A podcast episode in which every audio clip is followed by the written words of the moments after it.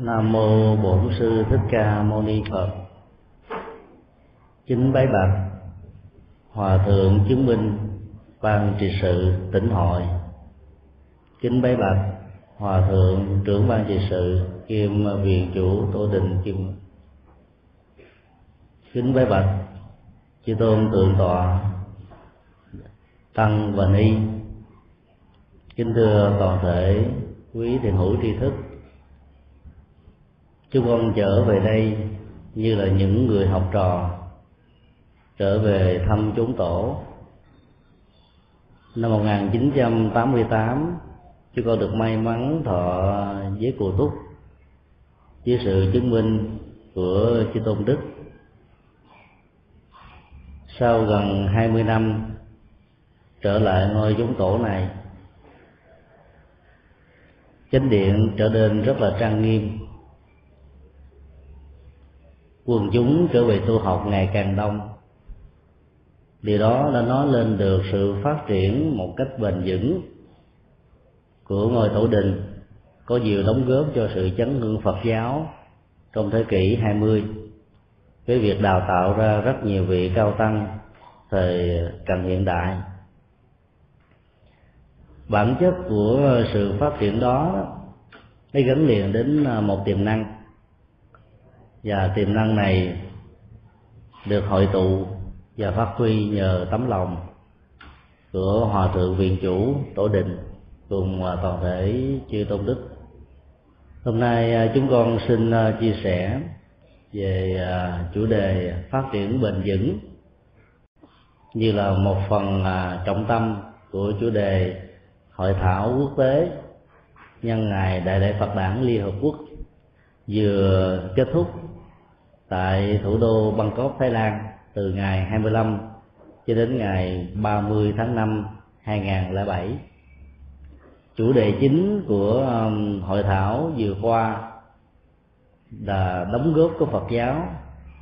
cho quản lý tốt và phát triển bền vững. Thông thường là người ta hiểu phát triển bền vững là kết quả tất yếu của một tiến trình quản lý tốt và quản lý tốt đó là kết quả của ờ, tổ chức sắp xếp các tiềm năng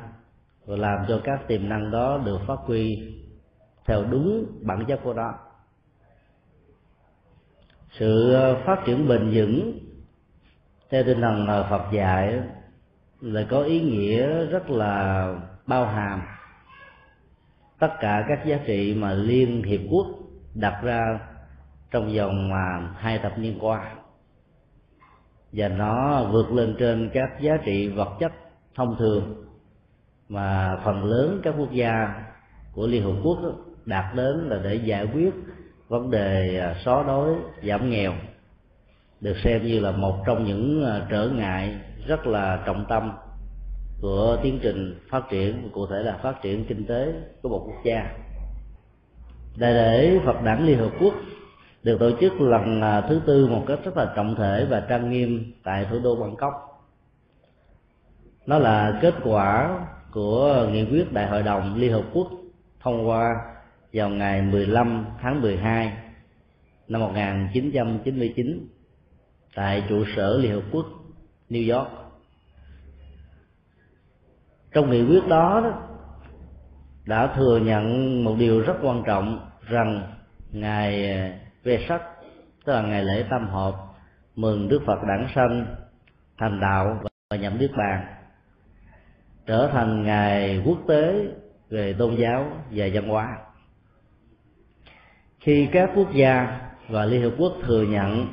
ngày đại lễ phật đản và ngày lễ hội văn hóa và tôn giáo thế giới đó, chúng ta phải thấy rằng là cái tính cách nhân bản, các giá trị đạo đức và tâm linh của đạo phật đã được thừa nhận một cách toàn thế giới. Nó vượt lên trên các cái giá trị thông thường của các tôn giáo hữu thần, hoặc là nhất thần nói chung. Ở chỗ các tôn giáo đó, mặc dù tự xưng mình là công giáo, nhưng cái ngày quan trọng nhất của tôn giáo, của các tôn giáo đó là không được thừa nhận như là lễ hội tôn giáo và văn hóa của thế giới. Có những lý do để dẫn đến cái nghị quyết chung này một trong những lý do đó là đóng góp to lớn, vĩ đại, chưa từng có của đức phật thích ca cho lịch sử của nhân loại. Về à, tinh thần yêu chuộng hòa bình, thiết lập tình hữu nghị và giải quyết tất cả các nỗi khổ, niềm đau trên tinh thần của hòa giải, cũng như là tìm kiếm những giải pháp có lợi cho tất cả các là đối tượng trực tiếp hay là gián tiếp liên hệ đến cái gút mắt và khó khăn ở trong cuộc đời vốn có thể phát sinh. Trong vòng à, 4 năm qua, trường đại học Phật giáo Mahachula dưới sự chứng minh của hội đồng tối cao tăng già Thái Lan và dưới sự bảo trợ tài chánh cũng như là an ninh của hoàng gia Thái Lan đã tổ chức bốn hội nghị Phật giáo quốc tế. Mỗi một hội nghị Phật giáo như vậy có một chủ đề và sáu nhóm thảo luận chuyên đề xoay quanh nhóm chủ đề chính. Tất cả các hoạt động đó đó gắn liền với ờ, ba phương diện tín ngưỡng, văn hóa và học thuật. Về phương diện tín ngưỡng, giáo hội giáo thái lan đã tổ chức lễ hội tín ngưỡng cho dân địa phương với sự tham dự của khoảng ba chục ngàn người. Tại công viên quốc gia sa Lãm Nũn đối diện với hoàng cung, nơi mà các hoạt động lễ hội liên hệ đến việc cầu nguyện cho quốc thế dân an, thế giới hòa bình và chúc mừng sự cai trị bằng chánh pháp của đức vua tại vị lâu nhất trên thế giới tức là Bhumipol của Thái Lan, và cầu nguyện cho ông được trường thọ để ánh sáng Phật pháp đó, được tưới tẩm và thấm nhuần ở trên đời sống và sinh hoạt của tất cả thần dân Thái Lan. Phương diện văn hóa của lễ hội Phật đản tại đây được tổ chức rất hoành tráng liên hệ đến hai vấn đề. Thứ nhất là triển lãm văn hóa Phật giáo thế giới. Sự tham dự của trên 500 phái đoàn và 61 quốc gia Phật giáo đã tạo ra một sắc thái rất là đa dạng và phong phú bao gồm các trường phái lớn của Phật giáo như là Nam Tông, Bắc Tông, Kim Cang Thừa và hàng trăm tông môn phá phái khác nhau của Phật giáo. Ngồi chung lại ở hội trường Buddha Thon tức là trung tâm Phật giáo Thế Lế của Thái Lan và trung tâm hội nghị Liên Hợp Quốc châu Á Thái Bình Dương Bangkok để thảo luận các vấn đề duy trì bảo tồn văn hóa, các di sản văn hóa của thế giới nói chung và của Phật giáo nói riêng. Cuộc triển lãm đó đã cho chúng ta thấy các sắc màu của văn hóa Phật giáo khắp nơi trên thế giới, như là kết quả của sự tiếp biến văn hóa của từng địa phương, từng quốc gia mà đạo Phật đã có mặt như là một thực tại văn hóa tâm linh điều đó đã nói lên được rằng là sự có mặt của Phật pháp ở các quốc gia trên thế giới chẳng những không à, đồng hành với con đường xâm lược thực dân như một số tôn giáo khác đã từng mà còn cho thấy rằng là ánh sáng Phật pháp đi đến đâu thì dân hóa có tâm linh và tỉnh thức đó, được tưới tẩm và làm mới ở chỗ đó nâng cao cái đời sống tâm linh và tinh thần của người dân địa phương rồi làm cho họ sống trong an vui, hạnh phúc, xóa bỏ được tất cả các nỗi khổ, niềm đau như là hậu quả tất yếu của ờ, sự lầm đường, lạc lối do mê tín dị đoan. Rồi làm cho họ có một niềm tin về đời sống bản thân của mình, rằng tất cả hạnh phúc và khổ đau đều do chính con người tạo ra với sự đạo diễn của tâm, với sự phối hợp hành vi, tạo tác của khẩu, tức là miệng bao gồm lời nói và các hình thức khác nhau của ngôn ngữ và sự à, hành động của tay và chân. Phương diện thứ hai của lễ hội văn hóa đó là sự biểu diễn các uh, truyền thống văn hóa Phật giáo khắp nơi trên thế giới rất đa dạng và phong phú. Chương trình uh, biểu diễn văn hóa liên tục 4 ngày mỗi ngày từ 9 giờ sáng cho đến 11 giờ đêm. Cho hàng ngàn ngàn các tăng ni và phật tử khắp nơi trên đất nước của thái lan về tham dự. Thì trong đó có những cái tiết phục múa phật giáo của đoàn việt nam. Và để lại rất nhiều ấn tượng sâu lắng, nhẹ nhàng, thư thái ở người thưởng lãm.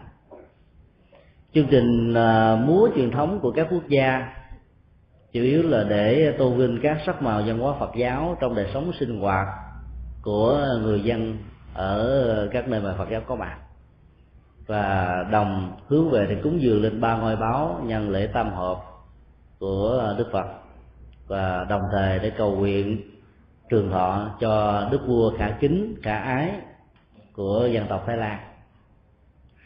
Phương diện học thuật của đại lễ Phật đản Liên Hợp Quốc liên hệ đến à, chủ đề khá quan trọng và trở thành trọng tâm quan tâm của à, Liên Hợp Quốc, đó là đóng góp của Phật giáo cho quản lý tốt và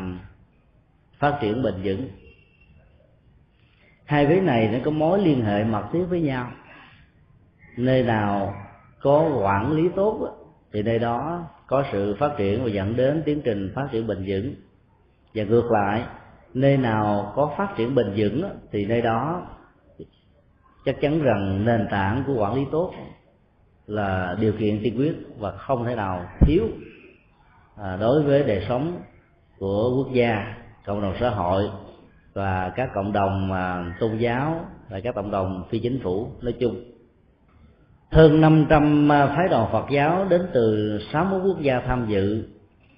đã có rất nhiều tiếng nói về phương pháp hành trì, chia sẻ những kinh nghiệm tu học và đóng góp các phương diện về à, phát triển bền vững mà họ đã từng có, từng đóng góp cho các cư dân ở các nơi trên khắp thế giới này. Thì ngày hôm nay đó, chúng tôi xin à, chia sẻ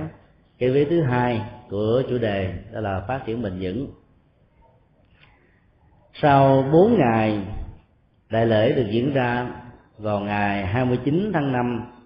2007 một tin vui đã đến với toàn thể đất nước và dân tộc Việt Nam rằng đại lễ Phật đản Liên Hiệp Quốc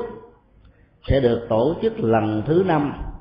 tại thủ đô Hà Nội, Việt Nam. Thì tin vui này đã làm cho tất cả các phái đoàn, các vị à, tăng thống của các giáo hội Phật giáo, chủ tịch các giáo hội Phật giáo trên khắp thế giới rất hoan hỷ vì à, đã từ lâu họ nghe biết đến đất nước Việt Nam có một truyền thống văn hóa Phật giáo trên dưới 2.000 năm. Và số lượng quần chúng Phật tử tại đây đó là khoảng ờ, trên 80% trở về và có dịp chứng kiến được ờ, các hoạt động văn hóa, các pháp môn hành trì tu tập của ờ, Phật giáo Việt Nam là điều mà phần lớn ai cũng mong mỏi. Do đó với sự tổ chức của chúng ta trong à, năm 2008 đó, có thể để lại rất nhiều ấn tượng về sự hợp tác Phật giáo quốc tế giữa giáo hội Phật giáo của ta và các tông môn pháp phái Phật giáo cấp năm châu trên thế giới mà sự đóng góp của tất cả tăng ni và Phật tử toàn quốc đó, là điều rất là cần thiết để tạo ra sự thành công cho ngày đại lễ rất là trọng đại được tổ chức ở trên một quốc gia mà lịch sử Phật giáo của nó đó là một điều để lại rất nhiều sự quan tâm của bạn bè Phật giáo khắp năm châu và bốn biển. Phương diện phát triển bền vững được Liên Hợp Quốc định nghĩa à, trong các chương trình nghị sự của mình đó là một tiến trình phát triển một mặt đáp ứng được các nhu cầu và nguyện vọng chánh đáng của hiện đại và đồng thời không có tạo ra tiến trình tương nhượng về các nhu cầu và phát triển của các thế hệ trong tương lai. Thì phát triển như thế được gọi là phát triển bền vững. Định nghĩa này vừa mới nghe qua thì có phần hơi khó hiểu, vì à, cái vế thứ hai, yêu cầu cái tiến trình phát triển không nên tạo ra sự tương nhượng cho những cái nhu cầu phát triển ở trong tương lai. Y muốn nói rằng là bản chất của một sự phát triển lâu dài và bền vững đó, nó phải ờ, đặt ra trên các hệ giá trị phục vụ không chỉ ở hiện tại cho tất cả các thế hệ hiện tại này, mà nó còn đảm bảo được cái quyền được phục vụ, được hạnh phúc, được an vui cho hàng trăm, hàng nghìn các thế hệ tương lai về sau nói theo dân gian việt nam đó, qua cầu đừng có rút phán. Tại vì có nhiều cái phát triển đó, chỉ đặt trọng tâm ở thành phần đầu tư.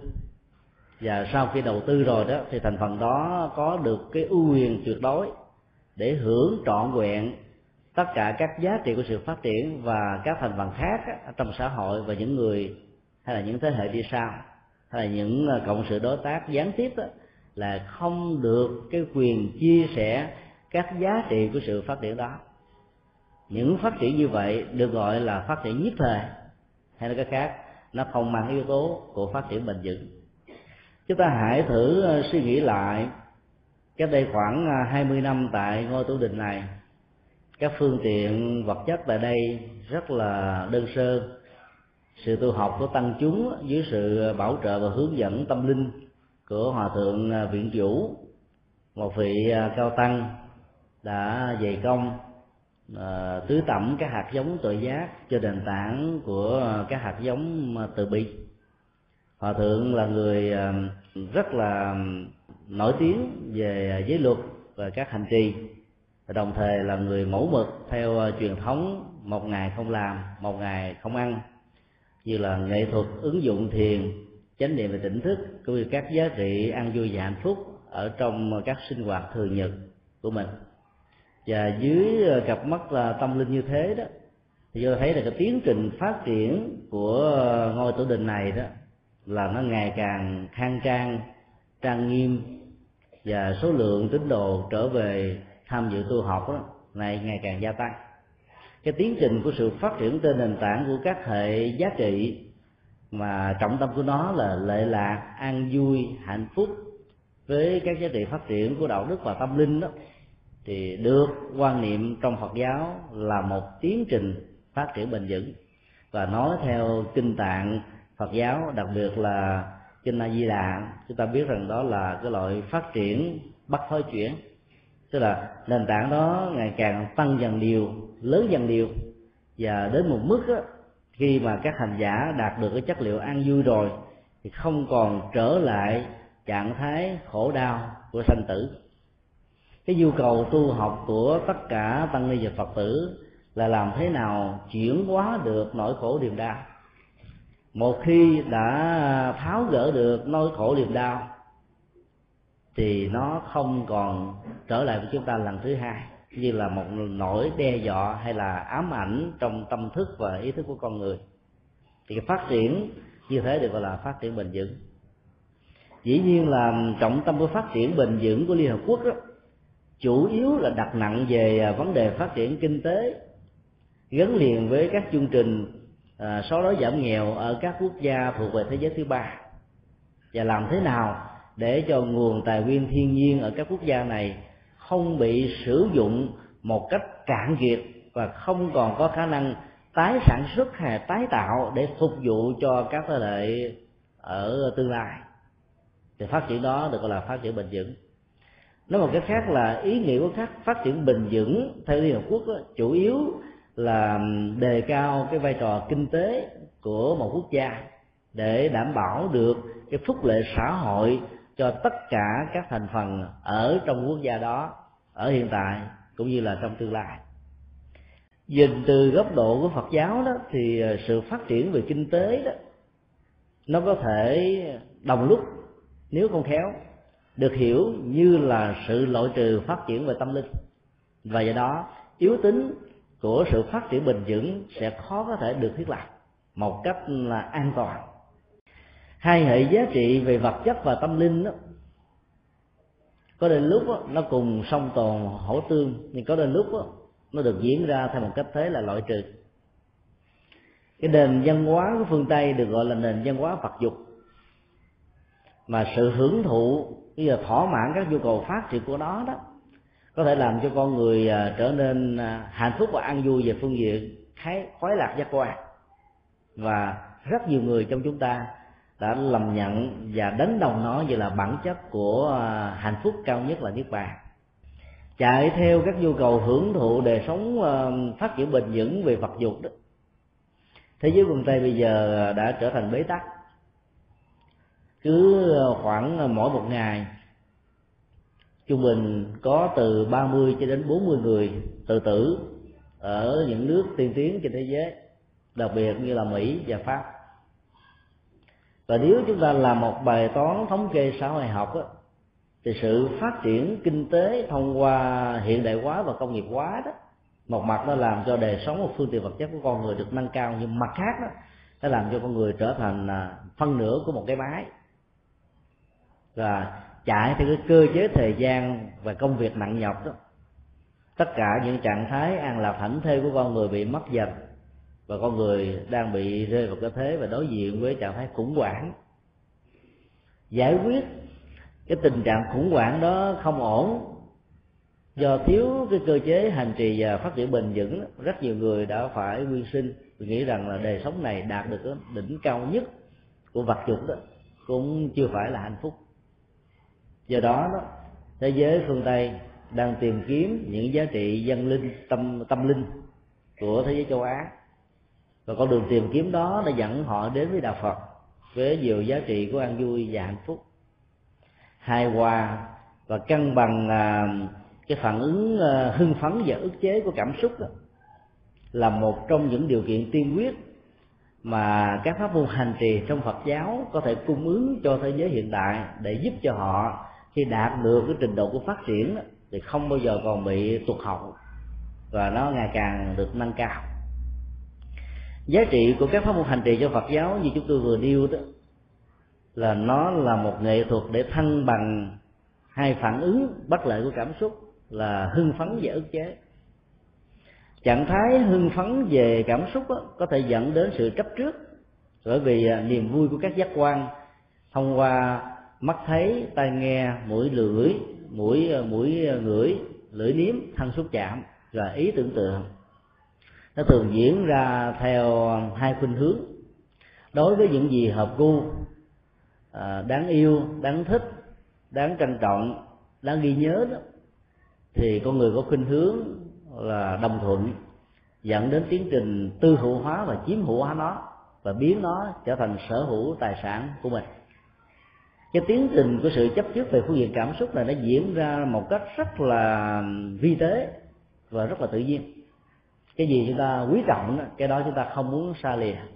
Và do đó chúng ta có khuynh hướng đi ngược lại cái bản chất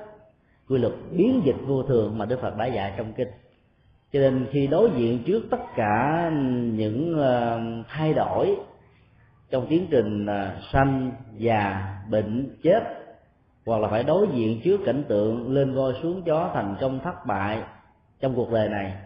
chúng ta không muốn thừa nhận nó như là một sự thật và kết quả là chúng ta phải ôm cả khối đau vào trong tâm thức. Và trong tiến trình tái sanh, khối đau đó có mặt với chúng ta như là một kẻ thù và như là kẻ khống chế biến chúng ta trở thành một đô lệ theo phản ứng của quán tính thói quen. Đối với các tình huống mà sự không đồng thuận hoặc là chướng tay gây mắt, không thích thú đó được diễn ra hàng ngày, hàng giờ thì khuynh hướng con người là loại trừ, đẩy nó ra bên ngoài, không thừa nhận, có thể dẫn đến các phản ứng kháng cự, xung đột ờ, va chạm, mâu thuẫn và dẫn đến sự ờ, diệt vong lẫn nhau. Và tiến trình của ức chế như thế đó, nó tạo ra các vết hằn của khổ đau mà con người khi bị vướng vào rồi là khó có thể quên được lắm cho nên tạo ra tiến trình thăng bằng giữa cái phản ứng ờ, hưng phấn và ức chế của cảm xúc đó là làm cho thân và tâm của con người được nhẹ nhàng thư ái thư thái thoải mái thảnh thơi giúp cho con người có thể làm chủ được dòng cảm xúc nhận thức và trên cơ sở đó làm chủ được vận mệnh của mình. Khi con người làm chủ được vận mệnh theo cách thế làm chủ được sự thăng bằng của cảm xúc đó, thì cái tiến trình phát triển về đời sống đạo đức và tâm linh đó, nó sẽ được diễn ra một cách rất là tất yếu và tự nhiên. Và sự phát triển đó nói theo đạo phật mới đích thực là sự phát triển bền vững. Các giá trị ý nghĩa tâm linh như thế đó đối với liên hợp quốc là cái gì đó rất là xa lạ. Thì bản chất của cuộc đời đó là làm thế nào để có nhà cao cửa rộng phương tiện vật chất đủ đầy sống thoải mái hạnh phúc muốn gì được đó. Và đừng để cho tất cả những thứ này bị tan biến theo thời gian. Và giả sử vô thường có đến sự biến dịch có thay đổi thì họ vẫn có thể tạo được sự thăng bằng à, trước những cơn lốc thách đố đó. Thì cái đó được gọi là phát triển bền vững.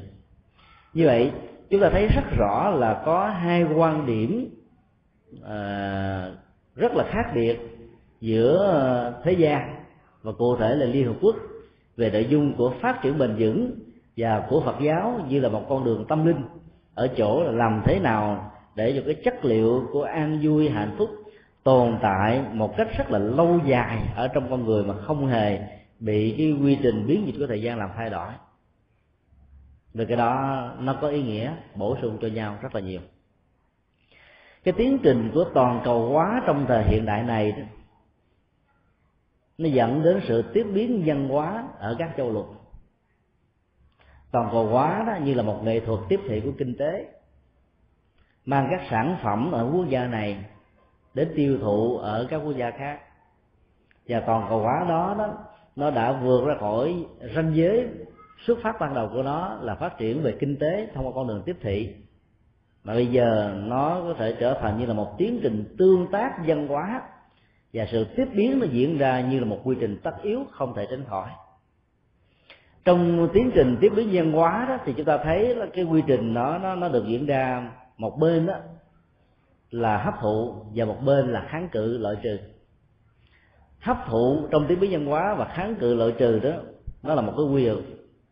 Và phản ứng của nó diễn ra tùy theo cách thế mà con người tiếp xúc. Trong cơ thể của con người nó có một hệ thống miễn nhiễm và hệ thống này đó được xem như là thành trì và là các chiến sĩ sẵn sàng nằm xuống để bảo hộ được cái quyền bảo toàn sức khỏe của con người. Trong những cái cuộc chiến đối với ờ, các độc tố có thể ờ, khống chế cơ thể con người, nếu hệ thống miễn nhiễm không đủ sức để chiến đấu và chiến thắng đó, thì chúng sẽ làm công việc là khoanh dung các yếu tố độc tố đó ở trong một điểm nào đó của cơ thể. Để trên cơ sở của sự khoanh dung này tiến trình lây lan à, những yếu tố độc tố có hại cho sức khỏe và tuổi thọ đó không được bành trướng. Cái cơ chế của tiến trình tiếp biến nhân hóa đó về phương diện à, tinh thần và tâm linh của con người nó diễn ra phức tạp gấp trăm ngàn lần so với hệ thống miễn nhiễm của con người. Mỗi một dân tộc nó có một cái nền tảng văn hóa và trên cơ sở đó nó phát sinh ra phong tục tập quán cá tính dùng miền cá tính con người cá tính xã hội. Và do đó nó trở thành thành trì của hệ thống miễn nhiễm. Tiến trình của tiếp biến văn hóa nó sẽ được diễn ra trước nhất đó, theo một công thức về tâm lý. Cái gì con người chưa có đó thì có khuynh hướng hướng về chiếm thủ đó và thỏa mãn với cái kết quả đạt được này và người ta đẳng thức quá nó như là một sự phát triển bền vững và cái gì đã có sung mãn rồi đó con người có khuynh hướng là nhàm chán. Và do đó không thấy được cái giá trị hiện hữu của nó à, như là những thực tại mang lại an vui và hạnh phúc cho chính mình. Thế giới phương tây quá đầy đủ các phương tiện vật chất và do đó họ không thỏa mãn được hạnh phúc cho nên đang trở về phương đông để tìm kiếm giá trị tinh thần cái tiến trình tiếp biến văn hóa đối với những người phương tây thức tỉnh hay là có được ờ, sự khai ngộ của tự giác nhà phật đó, chúng tôi tạm gọi đó như là bỏ các viên sỏi viên sạn viên đá để tìm cái để tìm lấy ngọc ngà châu báu và kim cương. Và dĩ nhiên từ bỏ các giá trị hưởng thụ dân hóa vật dụng mà họ đã từng chán chơi trong rất nhiều thế kỷ qua để nhặt lấy các viên kim cương về tâm linh và tinh thần sẽ làm cho họ trở thành những con người quân bình, thăng bằng và sự phát triển đó, tạo ra một tiến trình của bền vững. Trong khi đó, đối với rất nhiều người dân châu á, do vì đối diện với cái nghèo, cái khó và chén cơm manh áo như là mối bận tâm hàng ngày, cho nên ngọc ngà, châu báu, kim cương, tuệ giác thì con đường tâm linh tỉnh thức của các truyền thống phương đông đó, vốn rất là giàu sang và phong phú, là không trở thành như là cái dưỡng chất về tinh thần mà họ đang cần thiết. Cho nên họ có khuynh hướng tìm kiếm về giá trị vật thực của phương tây. Các cuộc di dân lớn nhất ở trong lịch sử của nhân loại như là một minh chứng cho việc tìm kiếm một mảnh đất hướng mới về kinh tế. Và họ cho rằng đó là thiên đường của sự phát triển bền vững. Và cuộc di dân diễn ra trong lịch sử của nhân loại đó là chủ yếu là để đạt được cái sự phát triển về phương diện kinh tế là hết thôi do đó họ đã bỏ những hạt kim cương để nhặt lấy sỏi đá. Mặc dầu các loại sỏi đá này có nhiều hoa văn trang sức rất là lộng lẫy uy nga đẹp hấp dẫn khi tiếp xúc một lần rồi đó làm cho con người khó quên. Nếu chúng ta đặt trên bàn cân của được và mất lợi và hại tốt và xấu tạm thời và bền vững đó, chúng ta thấy rất rõ rằng là sự tìm kiếm đó, nó cần phải đặt trên các yếu tố giá trị mà tính bền vững của nó là một thước đo ờ, rất là công bằng và không bao giờ sai chạy do đó, toàn cầu hóa đó, một mặt mang lại các giá trị vật chất cho người châu á nói chung và các dân tộc thuộc về thế giới thứ ba. Nhưng mặt khác, nó mang rất nhiều rác rưởi của nền văn hóa vật dụng ở phương tây tràn vào đứng trước cái tiến trình tiếp biến văn hóa như thế đó, thì tất cả các tăng ni và phật tử, và nhất là các phụ huynh, cần phải có trách nhiệm về đạo đức, trách nhiệm về tâm linh, để hướng dẫn con em và các thế hệ trẻ không nên quá xa đà trong chủ nghĩa hưởng thụ vật chất mà đánh mất đi các giá trị ngọc ngà châu báu của đời sống tâm linh mà vốn châu á như là đỉnh son của thế giới trong rất nhiều thế kỷ qua.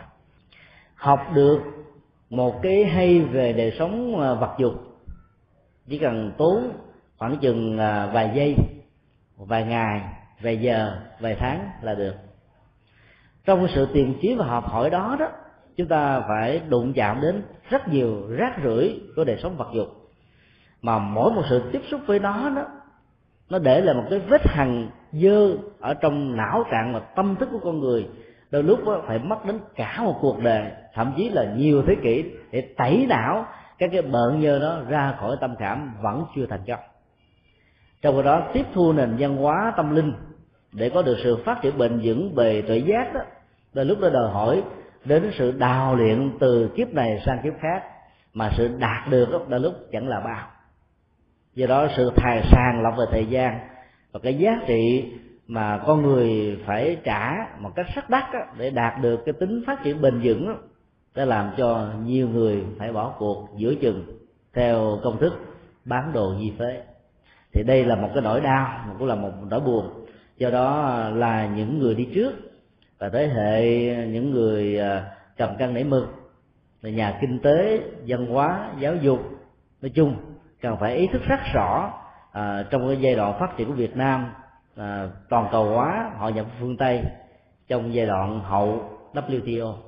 vì cái nền văn hóa vật dục sẽ lan truyền ở đất nước của chúng ta một cách rất là nhanh chóng. Cái thống kê xã hội học vào à, tháng 7 năm 2006 à, vừa qua cho chúng ta một kết quả hết sức là đáng buồn. Việt Nam trở thành cái nơi lây nhiễm HIV và S mạnh nhất trên thế giới ở mức độ báo động nếu 10 năm trước đó, địa điểm đó là đất nước Thái Lan thì bây giờ và 10 năm sau nó trở thành là Việt Nam. Cho nên cái rác rưởi của nền văn hóa Phật dục đó, nó sẽ lan truyền khắp các ờ, đường phố ngã hẻm và đời sống tinh thần của tất cả những người cư dân của Việt Nam. Nếu như chúng ta không có cái hệ thống miễn nhiễm tâm linh một cách ờ, vững chãi để đạt được cái tiến trình của phát triển bền vững đó thì khi tiếp xúc và tiếp thu, cái nền văn hóa Phật dục của phương Tây vào, mà chúng ta cho rằng như là cái cơ hội để đổi đời đó, thì không chừng chúng ta sẽ tiếp xúc và mang vác hết tất cả các loài ong của đời sống vật dục này vào trong tay áo, và cuối cùng nó sẽ cắn chúng ta, sưng khắp cơ cơ thể, đau nhức. Mà mỗi tích tắc của thời gian trôi qua đó, sự rỉ máu của hạnh phúc đó là điều khó có thể phủ định được. Do đó nó là một điều mà chúng ta không thể nào không quan tâm. Đặt ra vấn đề như thế để chúng ta sẽ phải trả lời hai câu hỏi rất là trọng tâm mà liên hiệp quốc đang quan tâm ngày nay. Vấn đề phát triển đó là phát triển cái gì và phát triển cho ai?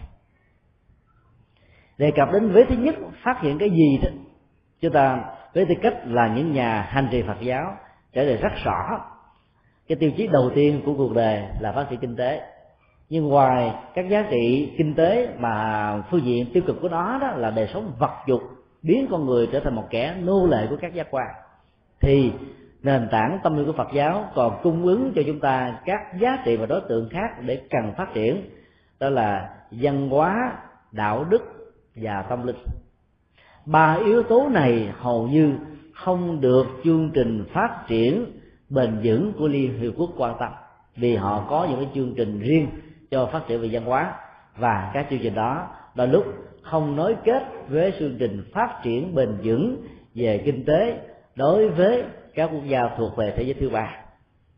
Và do đó, trong tiến trình của sự phát triển mà mục tiêu của họ là bền vững về kinh tế, họ lại tạo ra sự mất thăng bằng và không bền vững về đời sống tinh thần hay là tâm linh là mức độ cao nhất của các dân tộc mà vốn yếu tố tâm linh đã trở thành như là một điều kiện của sự sống.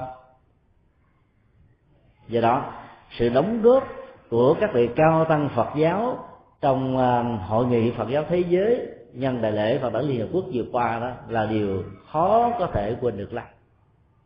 Các vị cao tăng của Phật giáo đã phân tích cho chúng ta thấy và thế giới thấy được rằng, bên cạnh sự phát triển bền vững về kinh tế, nếu các nhà cầm cân nảy mực của quốc gia bao gồm à, các nhà chính trị các nhà giáo dục các nhà kinh tế các nhà văn hóa và giáo dục. Nếu không quan tâm về yếu tố văn hóa đạo đức và tâm linh của con người thì sự phát triển kinh tế bền vững đó được hiểu đồng nghĩa sự loại trừ các giá trị bền vững của đời sống đạo đức và tâm linh đạt được sự phát triển bền vững về kinh tế mà loại trừ sự phát triển bền vững về tâm linh là một sự tổn thất, chứ không phải là một thu hoạch. Đây là điều mà chúng ta không thể nào quên được. Tuệ giác của phật giáo cho chúng ta thấy đó, cái nghèo về vật chất chưa chắc mang lại khổ đau. Nếu con người nghèo đó có đời sống đạo đức vững chãi ăn vui thảnh thơi về phương diện tinh thần, bản chất của hạnh phúc đó nhìn từ góc độ của người thế gian nó là một đường xin lên xuống của dòng cảm xúc thôi. Khi dòng cảm xúc nó dâng cao lên đến mức độ lớn nhất của đó con người có cảm giác rằng là cái hưng phấn về thần kinh sẽ làm cho mình uh, cảm thấy thoải mái nhẹ nhàng thảnh thơi và mình nghĩ rằng mình đạt đến đỉnh cao. Nhưng mà khi các biến dịch về vô thường vô ngã xuất hiện với chúng ta như là những thách đố và những thực tại đó chúng ta thấy là cái đường sinh cao nhất nó bắt đầu đi xuống và tiến trình của sự thăng trầm này đã làm cho rất nhiều người không muốn nhìn nó như là một sự thật. Và cuối cùng nỗi khổ niềm đau đã diễn ra theo một cách thức là cương địa hóa. Họ nghĩ rằng là bao nhiêu à, nỗi niềm của hạnh phúc đã bị sụp đổ như là núi lở hay là sóng thần thiên tai lũ lụt hạn hán quả hoạn đang đổ dồn đến với họ theo tính cách họa vô định chí. Và cuối cùng họ đã phải à, đối diện với một cái sự thật rất là phủ phàng. Cho nên, cái chương trình phát triển bền vững mà đạo Phật huấn luyện chúng ta là làm thế nào để cho dòng cảm xúc của mình nó không được diễn ra theo một hình sim mà nó tạo ra một tiến trình thăng bằng với sự huấn luyện của đời sống nội tâm. Các nhà khoa học đã cho chúng ta biết về cái hiệu quả ứng dụng hành trì, phương pháp thiền, niệm phật cũng như là trì mặt chú đúng là tông môn pháp phái sẽ dẫn đến một cái kết quả tất yếu. Nếu dùng các loại máy hiện đại nhất để đo về cái biến dịch của dòng cảm xúc đó thì người ta phải thừa nhận như thế này. Một người chỉ phát triển về phương diện kinh tế và bị lúng lúc ở trong cái tiến trình hưởng thụ đời sống vật chất đó thì cái đường xuyên của dòng cảm xúc đó, nó biến dịch với một cái độ thăng trầm lên xuống rất là cao. Và thường nó nằm ở cái độ à, beta. Với cái chu kỳ à, khoảng 20 cho đến 30 ở trên một giây. Trong khi đó đối với những người có thực tập và phát triển bền vững về tâm linh đó, chế độ beta đó nó giảm xuống còn alpha. Và cái chu kỳ uh, nhịp đập đó, nó diễn ra từ 30 đó, giảm xuống chỉ còn 8 ở trên một giây thôi. Và các thăng bằng về phương diện cảm xúc như thế đó sẽ tạo ra một cái tiến trình mà kinh điển Phật giáo gọi là hỷ và lạc. Bản chất của hỷ và lạc ở trong đời sống, thiền quán, chánh niệm và tỉnh thức mà các hành giả có thể đạt được thông qua niệm phật nhất tâm bất loạn hay là trì chú được ba nghiệp thanh tịnh trang nghiêm đó nó là một cái trạng thái nhẹ nhàng, sâu lắng có giá trị gấp trăm ngàn lần so với các khói lạc hưng phấn của đời sống giác quan và do đó đó, nó có thể giúp cho con người đạt được sự phát triển bền vững về tâm linh một cách rất là dễ dàng. Nói một cách khác là cái nghèo đó chưa hẳn mang đến khổ đau, và cái giàu chưa hẳn mang lại hạnh phúc. Hạnh phúc hay là khổ đau là nằm ở thái độ lý giải về bản chất các sự kiện sự việc diễn ra với chúng ta. Và chúng ta có thái độ phản ứng với chúng như thế nào. Trong tiến trình của phản ứng đối với thế giới vật chất đó, và những gì diễn ra chúng ta nếu con người làm chủ được vận mệnh cảm xúc và nhận thức thì người đó vẫn được gọi là người an vui và hạnh phúc và tiến trình phát triển của cấp độ an vui hạnh phúc này được gọi là bền vững. Trong khi đó nếu chúng ta là những người triệu phú tỷ phú giàu sang phú quý tiền rừng biển bạc. Ấy thế mà sự thăng bằng phương diện cảm xúc như là kết quả tất yếu của tiến trình tu tập không có đó thì chúng ta vẫn được xem là người đang có mặt ở trong ba đào sống dài có nghĩa là dòng cảm xúc chúng ta bị à, bị trồi sụt lên xuống rất là nhiều như là thủy triều của cơn sông ngày và đêm của thời gian à, bóng sáng À, ánh ánh sáng và bóng tối. Và do đó không thể được gọi là phát triển. Huống hồ là tiến trình bền vững của sự phát triển. Một ờ, trọng tâm khác được liên hữu quan tâm trong ờ, khái niệm của phát triển bền vững đó là, là làm thế nào trong lúc sử dụng các nguồn tài nguyên thiên nhiên. Con người không làm hư hao và cạn kiệt chúng. Để cho các thế hệ tương lai vẫn còn có à, hành tinh để sống, không khí để thở, thực phẩm để ăn, áo quần để trang sức và các phương tiện sinh hoạt văn hóa và tinh thần khác. Chúng ta thấy là cái tiến trình phát triển của công nghệ hiện đại trong vòng à, 50 năm trở lại đây để làm cạn kiệt nguồn tài nguyên thiên nhiên của con người. Theo dõi các phương tiện báo đài đó, chúng ta thấy là trong vòng hai năm tại úc thôi cái nguồn à, nước ngọt đó đã bị khan hiếm, mưa không có. Và chính phủ úc đã phải yêu cầu tất cả các cư dân không được sử dụng nguồn nước ngọt vào việc tưới cây.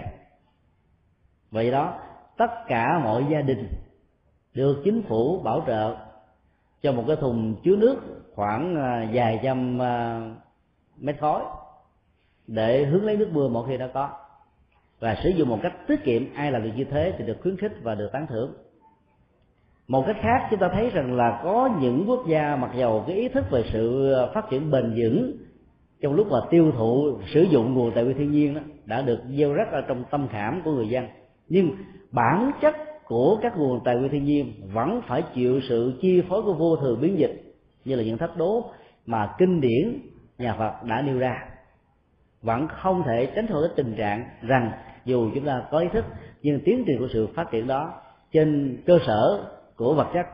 mãi mãi sẽ không bao giờ là sự phát triển bền vững. Tâm lý học Phật giáo phân tích cho chúng ta thấy rằng là khi mà nền kinh tế với sự đầu tư có phương pháp đúng theo quy luật cung cầu và nền kinh tế thị trường đó thì cái tiến trình của loại trừ nó diễn ra như là một kẻ thù. Bản chất của sự xung đột của nền kinh tế thị trường đó nó sẽ à, làm cho những cái nhỏ tiểu thương đó bị tan biến, hòa tan vào trong các à, đại doanh nghiệp và do đó như thế, sự phát triển về phương diện kinh tế sẽ không bao giờ và sẽ vĩnh viễn mãi mãi, không bao giờ là một sự phát triển bền vững. Do đó, ý thức về đời sống tâm linh và đạo đức của phật giáo như là một chìa khóa để tháo mở cái bế tắc và khó khăn mà thế giới đang phải đối đầu như là một khủng hoảng đó là làm thế nào con người có thể giảm tiện sự chi tiêu và tiêu thụ ở mức độ tối đa mà bản chất của hạnh phúc đó vẫn có thể đạt được trong ờ, đời sống hàng ngày. Học thuyết đó được đức phật gọi là học thuyết truy túc, theo biết đủ. Đối với những người xuất gia thì ngoài ờ, thái độ tâm lý biết đủ đôi các phương tiện vật chất mà mình có thể có, ít hay là nhiều, không làm bận tâm, dẫn đến khổ và vui thì còn phải học à, giảm tiện cái mức độ chi tiêu ở trong cái phạm vi của biết đủ mà các tổ trung hoa thường gọi là tam thường bất túc. Tức là ba nhu cầu sẽ không bao giờ và đừng bao giờ để cho nó đầy đủ.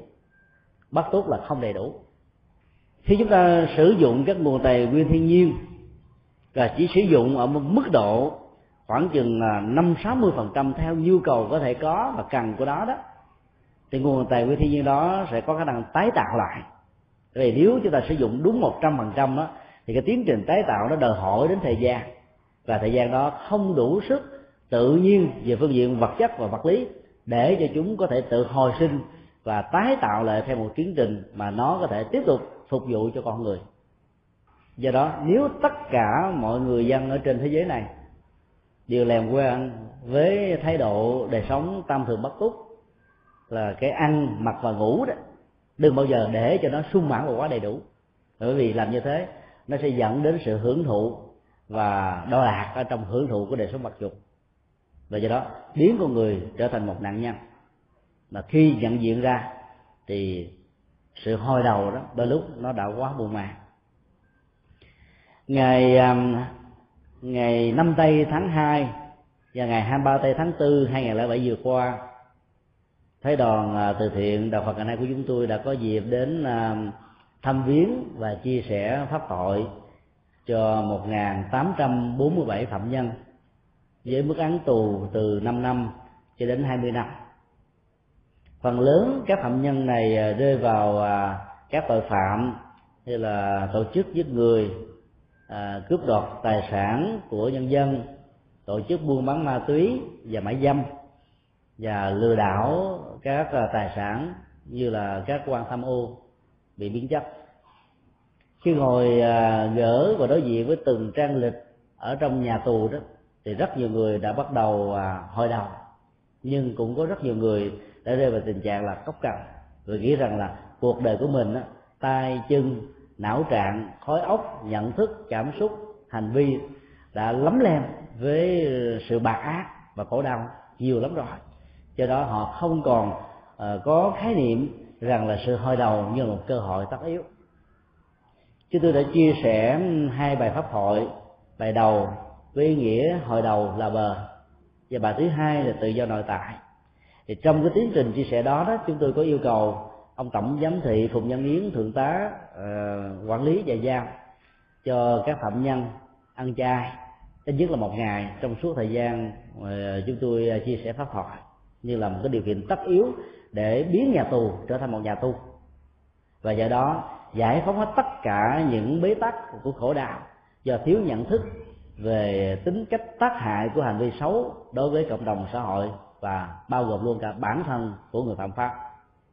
Khi được hỏi tại sao phải yêu cầu các phạm nhân ăn chay một ngày khi được tập vào con đường chuyển hóa theo các pháp môn mà đức phật đã dạy đó, thì chúng tôi đã trả lời như thế này nhà tù bao gồm tường cao, hố sâu, các phương tiện trị phạt. Ngay cả mức án nặng nhất của đó là tử hình.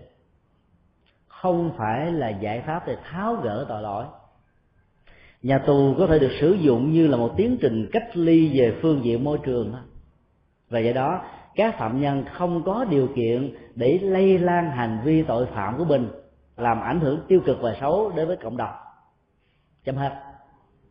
cái thứ hai nó có thể như là một nỗi khủng hoảng sợ hãi và phiền đe dọa rằng nếu không có giữ đời sống đạo đức lỡ vi phạm vào hệ thống luật pháp thì phải ngồi gỡ lịch hàng ngày hàng giờ trong tuần là, là một nỗi khổ niềm đau. Do vì sợ hãi những sự trừng phạt như thế mà có nhiều người trở thành nổi da gà và không dám tái phạm lần thứ hai. Là hết. Do đó con đường chuyển hóa đó nó đòi hỏi đến sự thực tập. Mà sự thực tập đầu đầu tiên đó, là giảm thiểu cái mức độ tiêu thụ của con người. Tại sao con người bị khổ đau? Là bởi vì con người muốn có ăn sung mặc sướng phương tiện vật chất đủ đầy. Và nhất là phần lớn những người tội phạm á, theo ông phùng văn yến cho biết đó, đều à, có gốc gác từ các vùng à, thôn quê hẻo lánh mà đời sống vật chất kinh tế rất là thấp. Cho nên nghĩ rằng Sài Gòn như là một cái mảnh đất hứa về phát triển bền vững của kinh tế.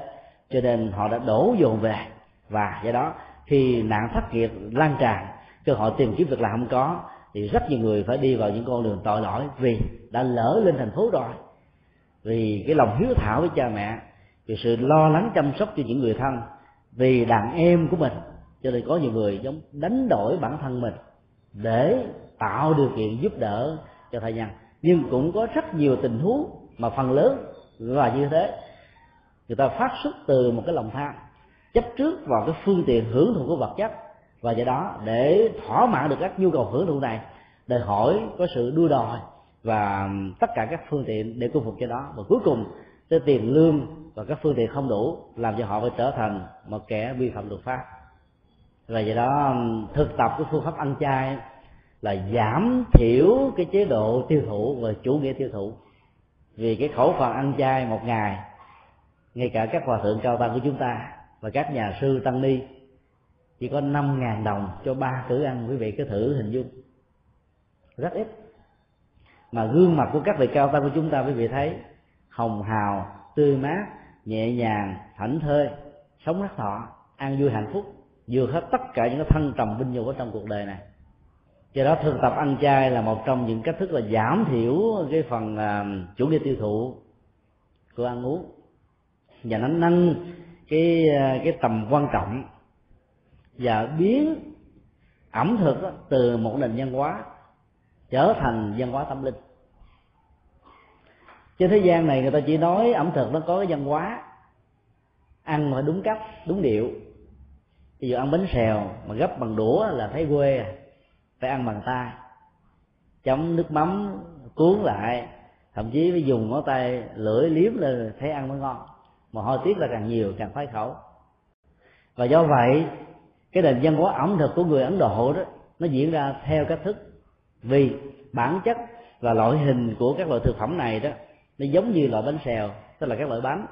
Do đó cái nhu cầu của việc sử dụng đũa và muỗng không cần thiết. Nếu chúng ta lấy cái nền văn hóa của mình làm tiêu chí làm thước đo làm bản lề để đánh giá các hệ giá trị văn hóa của người khác đó, thì sự xung đột văn hóa sẽ bắt đầu có mặt. Chúng ta sẽ nói, người ấn độ đã sống ở trong thế kỷ thứ 21 này, tại sao vẫn còn lạc hậu ăn bằng cách thức bốc ở hai bàn tay mà không dùng đũa và muỗng cho lịch sự và sạch sẽ?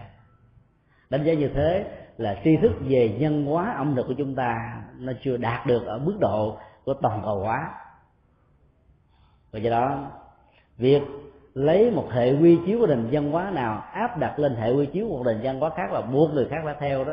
rồi đó là trở thành đang trương sinh cái tôi và bành trướng cái tôi văn hóa của dân tộc mình lên cái tôi văn hóa của các dân tộc khác. Và cái tiến trình của tiếp biến văn hóa trong toàn cầu hóa này nó sẽ dẫn đến sự xung đột, mâu thuẫn, va chạm và cuối cùng nó sẽ bị tan vỡ, khổ đau có mặt như là một cái điều kiện tất yếu diễn ra hàng ngày theo cái thức đó đó thì à, chúng ta cần phải thấy rất rõ rằng là các cái tôi à, núp dưới hình ảnh của văn hóa phong tục tập quán cần phải được tháo gỡ khi mà cái nhu cầu của phát triển đời sống tâm linh đó, nó đạt được mức độ bền vững. Thì lúc đó chúng ta thấy tất cả những sự dị biệt không còn là sự đe dọa nữa mà nó là một tiến trình bổ sung rất là cần thiết và tất yếu. Cho nên ông tổng giám thị của trại giam đã bị thuyết phục và cho tất cả các phạm nhân ăn chay một ngày. Kết quả là đó, khi ăn chay đó, được hướng dẫn dưới góc độ của lòng từ bi, thì cái chủ nghĩa tiêu thụ này được chuyển hướng qua một cách thức khác. Ăn không phải để thỏa mãn các nhu cầu khoái lạc nữa, mà ăn chỉ là một phương tiện để duy trì mạng sống thôi. Cho nên sự chấp trước ở trong sự ăn và uống được giảm đi một cách tối đa do đó các nhu cầu vật thực của sự phát triển kinh tế đó, nó không còn là nỗi đe dọa để làm cho con người rơi vào các mạng lưới của phạm pháp. Nỗ lực và phát huy lòng từ bi trong chủ nghĩa ăn chay sẽ làm cho con người đó trở thành một nhân cách vĩ đại. Và người đó nó thấy rất rõ cái sự bình đẳng về sự sống không chỉ áp dụng cho con người, mà còn áp dụng cho các loài động vật và môi trường sinh thái và thiên nhiên. Làm như thế là chúng ta tôn trọng cái sự uh, chu cấp của môi trường thiên nhiên và các loài động vật liên hệ đến sự tồn vong của loài người. Điều này được thế giới đề cao trong vòng mấy mươi năm qua và hoàn toàn thống nhất và đồng hợp với những chủ trương mà Đức Phật đã dạy ở trong kinh điển từ ngàn xưa. Một trong những điều khoản đạo đức mà tất cả những người xuất gia cần phải thực tập đó là không được chặt phá cây cỏ cây cối. Cái điều khoản đạo đức đó đó đã được rất nhiều người lý giải một cách sai lầm. Ở chỗ đó, yếu tố của đa thần nó đã pha trộn vào và làm cho việc lý giải bị lệch theo một hướng khác. Thì cho rằng là trong tất cả các loài cây cỏ đó đều có một vị thần linh trú ngụ. Việc ờ, chặt đốn các loại cây cỏ đó có thể làm thương tổn đến mạng sống của các thần linh và do đó nó làm thương tổn lòng từ bi. Ý nghĩa đó vẫn hay, nhưng nó lại không lột tả được các yếu tố mà đức phật dạy rằng một mặt con người sống với môi trường sinh thái thiên nhiên đó, con người phải tôn trọng và biết ơn sự chu cấp dưỡng chất của chúng cho mình. Và do đó cái thức đền ơn và biết ơn lớn nhất là bảo hộ cái môi trường sinh thái để tránh khỏi tình trạng bị diệt chủng hay là diệt vật và do đó, tất cả những người xuất gia không nên phá hoại các loại cây cỏ ý nghĩa về đời sống và lòng từ bi đây nó đạt được ở mức độ cao nhất của nó. Điều thứ hai, chúng tôi đã yêu cầu tất cả các phạm nhân phải thực tập sự quán chiếu như thế này. Khi tôi tiêu thụ một ờ, vật chất nào đó thông qua sự ăn uống hay là trang sức phẩm, thì các loại vật chất đó đang tiêu thụ tiêu thụ bản thân tôi. Cái tiến trình của sự quán chiếu này đó nó làm cho con người ý thức về các tác hại có thể có ở trong sự tiêu thụ vật chất như là cái đỉnh điểm của phát triển kinh tế. Mà đỉnh cao nhất của đó là bền vững. Vì không ý thức về điều đó, chúng ta tưởng rằng chúng ta đang tiêu thụ vật chất nhưng trên thực tế là chủ nghĩa vật chất đang tiêu thụ chúng ta bằng những cái máy cối, máy xay nghiền nát chúng ta ra thành trăm mảnh dụng và chúng ta trở thành một cái gì đó không còn là chính mình nữa ví dụ hàng ngày chúng ta tiêu thụ um, thuốc lá bây giờ nhìn vào hình thù của nó đó chúng ta thấy nó chỉ có hơn chiều dài một tấc rất nhỏ. Và nó có ghi một câu uh, ý thức cho chúng ta rằng là hút thuốc lá có hại cho sức khỏe. Hay thế mà rất nhiều người đàn ông vẫn tình nguyện nạp vào trong cơ thể những độc tố có hại sức khỏe cho bản thân mình. Là bởi vì chủ nghĩa thuốc lá đang được tiêu thụ trong cơ thể. Trên thực tế, nó là một cái máy tiêu thụ dòng cảm xúc và thói quen của chúng ta. Cái phản ứng của thói quen đó, nó được diễn ra thành cách thế đó. Cái tính cách lặp đi lặp lại nhiều lần của nó sẽ tạo ra sự lệ thuộc về phương diện cảm xúc, về phương diện à, phản ứng à, não trạng, về phương diện vật lý của thân thể nói chung. Và nhất là xì cây ma túy đó, nó làm cho con người bị lệ thuộc ở mức độ cao hơn mà lúc đầu người ta có thể nghĩ rằng mình làm chủ được đó. Chúng tôi thường dùng cái hình ảnh dụ ngôn. Các cái thói quen được lặp đi lặp lại đó, lúc đầu đó, nó như là một cái mạng nhện. Là bởi vì đó, dùng cái cái miệng thổi vào ở một mức độ nhẹ và nhỏ. Cái bằng nhẹ đó vẫn có thể bị chập thủng và hư. Nhưng về lâu, về dài, qua năm tháng thời gian của chủ nghĩa tiêu thụ đó thì mỗi một thói quen của tiêu thụ nó trở thành một sợi dây xích và cuối cùng nó là tù đài. Chối buộc chúng ta và làm chúng ta bị lệ thuộc vào nó rất là nhiều. Do đó chúng tôi đã yêu cầu tất cả các phạm nhân hãy thực tập và quán chiếu rằng trên thực tế chúng ta không phải là người đang tiêu thụ chủ nghĩa vật chất mà mà chủ nghĩa vật chất đang tiêu thụ chúng ta một cách có ý thức hay là một cách vô thức. Các phương tiện của báo đài đó nó là các dưỡng chất của các thói đặc giác quan chúng ta nuôi dưỡng nó một cách có ý thức và vô thức hàng ngày, hàng giờ. Khi có một cái chiếc tivi ở trong nhà, cả gia đình, từ sáng đến tối, nếu không có việc làm, dán con mắt mình vào trong cái tivi không rời khỏi một giây. Và do đó, cái thời gian sinh hoạt, tình cảm, hạnh phúc giữa vợ chồng, con cái, anh em, bè bạn, tình làng nghĩa sớm là không còn nữa và do cái chủ nghĩa tiêu thụ của tv nó đã đốt chết hết các mối tình thân, tình thương, tình bạn, tình làng, tình dân tộc của chúng ta. Mà đôi lúc chúng ta không thấy. Và đó chưa nói đến là có rất nhiều chương trình tv đó, nó toàn là bạo động, giết người, rồi hưởng thụ. Và các cái dữ liệu văn hóa vật dục này nó được nạp vào trong não trạng của chúng ta một cách rất là dễ dàng. Và nó bám vào trong tâm thức biến chúng ta trở thành những kẻ bị nô lệ và khống chế. Vì đó, nỗi khổ niềm đau có mặt hàng ngày, hàng giờ. Cho nên, sự quán chiếu như thế sẽ giúp cho chúng ta ý thức được rằng bản chất của hạnh phúc không lệ thuộc và tỷ lệ thuận với chủ nghĩa tiêu thụ. Dù là tiêu thụ cái gì? Mà trên thực tế, nó liên hệ đến sự quân bình hai phần ức chế và hưng phấn mà con người có thể đạt được thông qua sự thực tập tâm linh kết quả của hai buổi thực tập đó đã làm cho rất nhiều phạm nhân phấn khởi vô cùng. Và họ nghĩ rằng họ có một con đường con đường đó làm thế nào để à, thay đổi đời sống, để mong một ngày hồi tụ gia đình, trở về lại với tư cách là một người chồng, một người vợ, một người cha, một người mẹ, một người anh, một người em, một người con. Hay nói đơn giản nhất là một người công dân. Hữu ích phần lớn trong nhà tù đó cái tuổi phạm pháp á, là 16 cho đến 35 cái tuổi thanh xuân như thế với nhiều tiềm năng triển vọng năng lực hay khi mà họ lại phục vụ cho những cái giá trị tiêu cực. Thì bởi vì nó thiếu cái sự định hướng của đời sống đạo đức và tâm linh.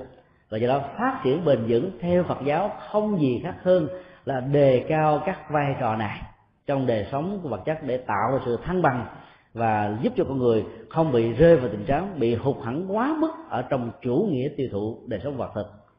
Mà đôi lúc liên hợp quốc đòi hỏi và kêu gọi sự phát triển bền vững của nó. Do đó um, phải ý thức thì chúng ta mới làm chủ. Còn thiếu ý thức đó, thì mình biến mình trở thành nạn nhân và nỗi khổ niềm đau chính là điều mà chúng ta không thể nào tránh khỏi được. Bản chất của sự tôn trọng đa văn hóa là một cấp độ của nền văn hóa tâm linh. Và giúp cho con người có một cái nhìn à, rộng lượng thoáng với những gì không phải là mình hay những gì khác với mình. Thế giới à, của xã hội nó phát triển ở theo một cách thế đó dựa vào các cái trục xoay của sự đối lập.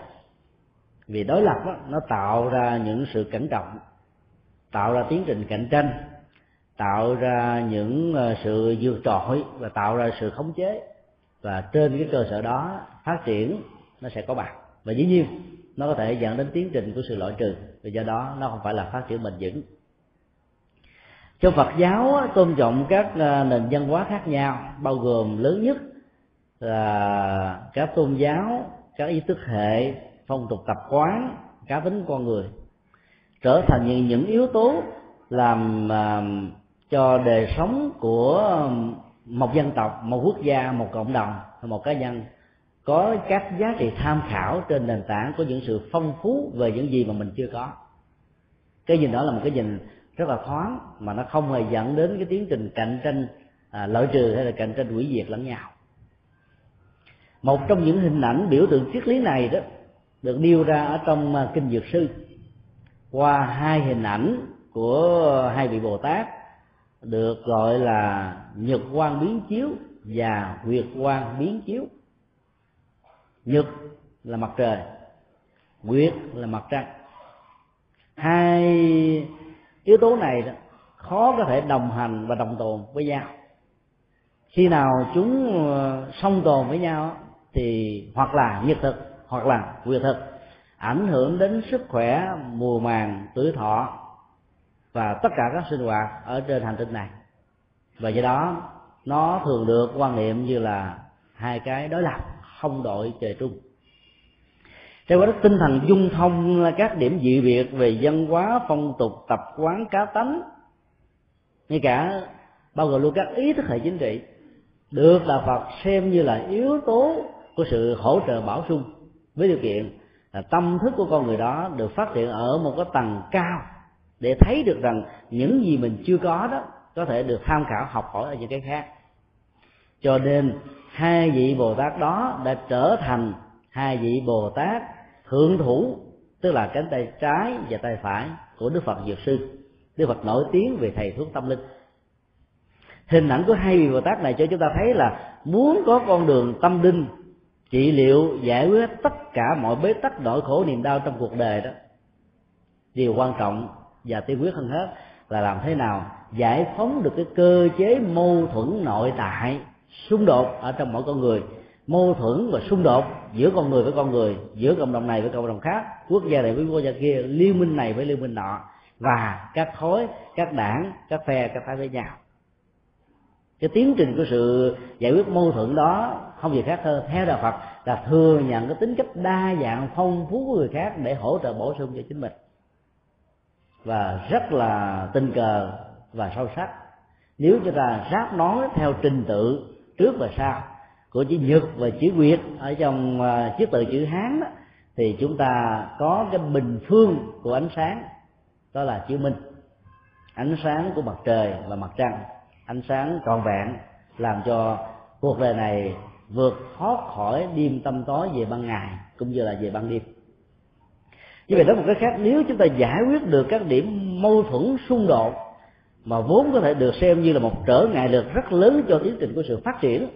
nếu không biết sử dụng cái ờ, ờ, cái cái chủ chốt và lợi điểm của nó đó thì chúng ta sẽ trở thành những kẻ đối lập với nhau. Và do đó bản chất của sự hòa hợp và đoàn kết đó, sẽ trở thành như là một nỗi đe dọa. Nếu đạt được đó thì hạnh phúc có mặt mà nếu không có nó thì hạnh phúc và khổ đau. Như là cái bước thăng trầm lên và xuống, khi có khi được, khi còn khi mất khi nhiều khi ít. Do đó, chúng ta có thể học theo tinh thần phát triển bền vững của kinh dược sư, dược chất tâm linh làm đầu, và dung dung hóa tất cả các điểm dị biệt trên tinh thần, tối thiểu là tương nhượng để giải quyết, để tôn trọng sự cộng tồn trong hòa bình, hòa giải với mục đích an lạc hạnh phúc cho số đông. Trong à, chữ hán với sự phối hợp giữa nhật và việt, cho thấy cái chữ nhật trên thực tế mặt trời lớn hơn mặt trăng. Nhưng mà chữ nhật được viết bằng một cái hình thù nhỏ, bằng hai phần ba của chữ việt đó. Là như thế thì mới tạo ra thẩm mỹ thư pháp trong lúc viết và thưởng thức được nếu chúng ta áp dụng cái công thức triết lý này vào trong đời sống đó, chúng ta vẫn phải chấp nhận những nguyên tắc tư nhượng nhất định nào đó để tạo cái tiến trình phát triển bền vững bằng không nó sẽ dẫn đến sự xung đột hủy diệt lẫn nhau và cuối cùng không có bên nào được cái gì cả. Yếu tố quan trọng trong tình huống này là cả hai bên phải thấy được rằng là cái giá trị của sự cộng tồn đó nó bổ sung cho nhau. Là bên nào đó có nhược điểm và khuyết điểm phải nhận thấy được nó là cái điều mà mình cần phải được vượt qua. Trong tất cả các mối quan hệ luôn luôn nó diễn ra theo một hai theo hai hai cách. Cái thứ nhất là khống chế cái thứ hai là bị khống chế. Và nếu chúng ta học được cái định dân hóa tâm linh hòa hợp hóa giải của nhà phật á, thì chúng ta không còn những cái mặc cảm hay là hãnh diện tự hào bị khống chế hay là được khống chế người khác mà ở chỗ là hòa hợp những sự khác biệt để tạo thành một cái khối bệnh chung nhất, thì ánh sáng của minh mới có thể dung hòa mặt trời và mặt trăng. Và do đó, sự khác biệt không còn là nỗi đe dọa của loại trừ xung đột nữa. Cho nên phát triển như thế là phát triển ở một cái tầm nhìn tâm linh. Và do đó nó đòi hỏi đến những sự hiểu biết cảm thông và tối thiểu là ở mức độ tương nhượng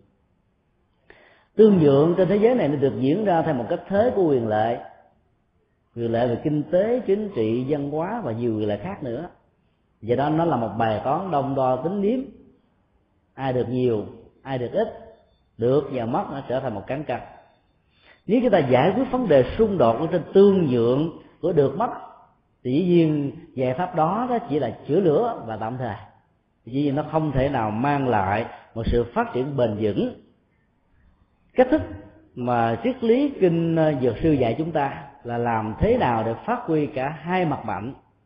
của hai phương diện đối lập rồi trở thành là bạn bè, tức là biến thù thành bạn.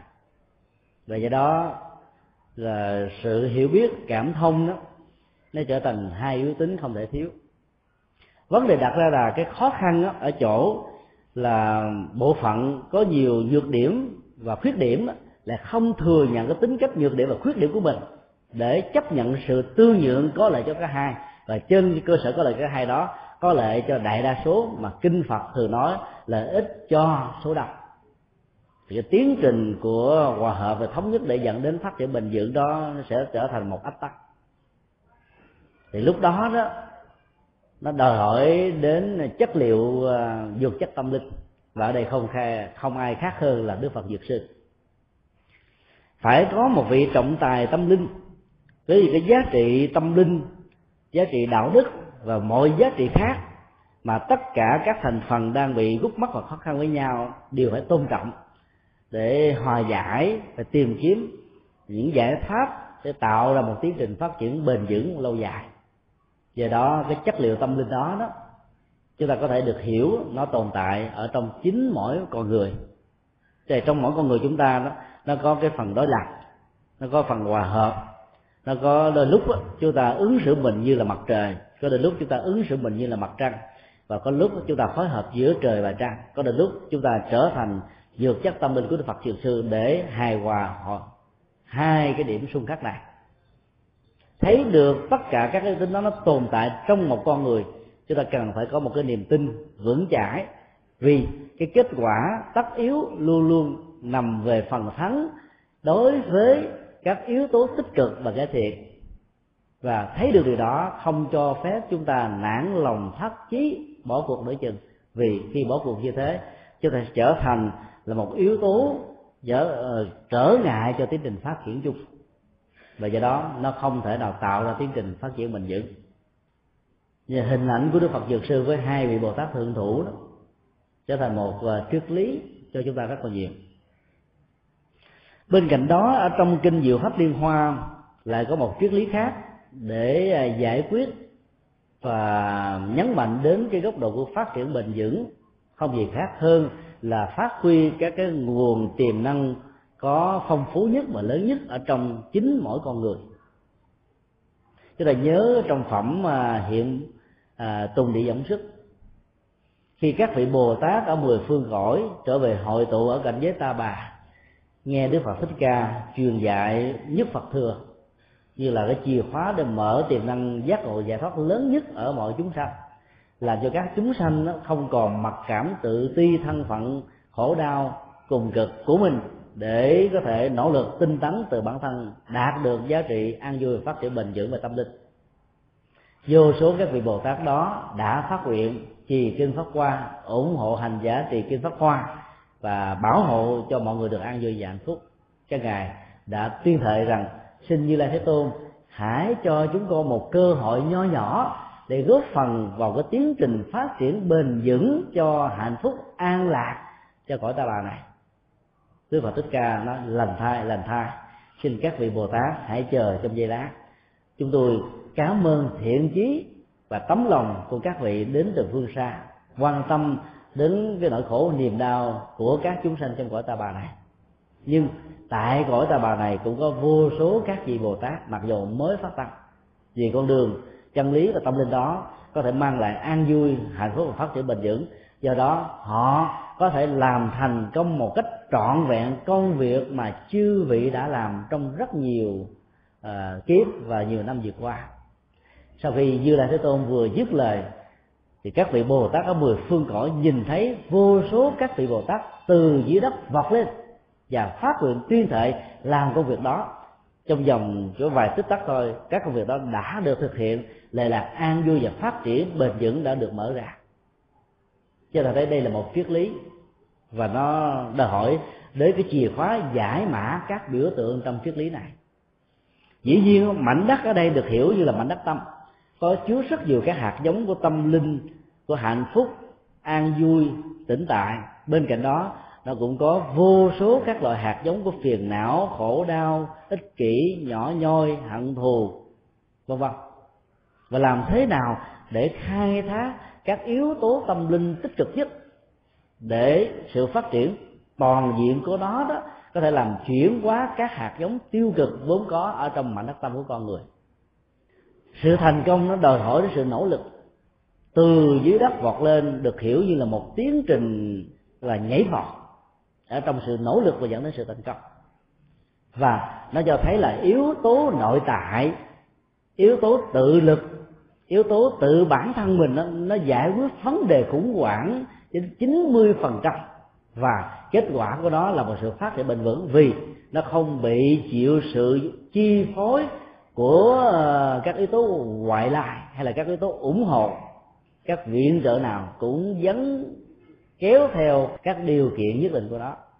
Các cường quốc trên thế giới thì ủng hộ viện trợ kinh tế, giáo dục, văn hóa cho các quốc gia nhược tiểu và thế giới thứ ba. Luôn luôn có hàng loạt, hàng tá các điều kiện.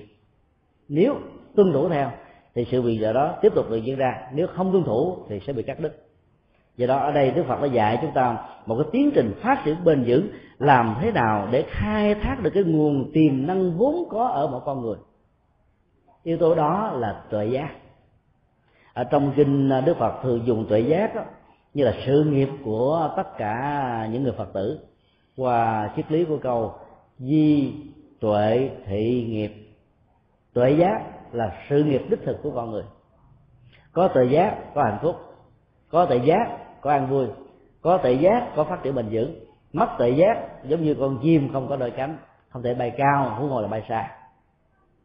Vì đó, phát huy tuệ giác thì chúng ta sẽ giải mã được các tiềm năng. Và ứng dụng tiềm năng đó trong những tình huống vô cùng bi đát. Và sự giải quyết đó sẽ không mang lại bất kỳ một phản ứng phụ tiêu cực nào cho cả hai phía, hay cho cả các đối tượng tham gia trực tiếp hay là gián tiếp hay là liên hệ trực tiếp, gián tiếp đến các cái gút mắt và khó khăn chung.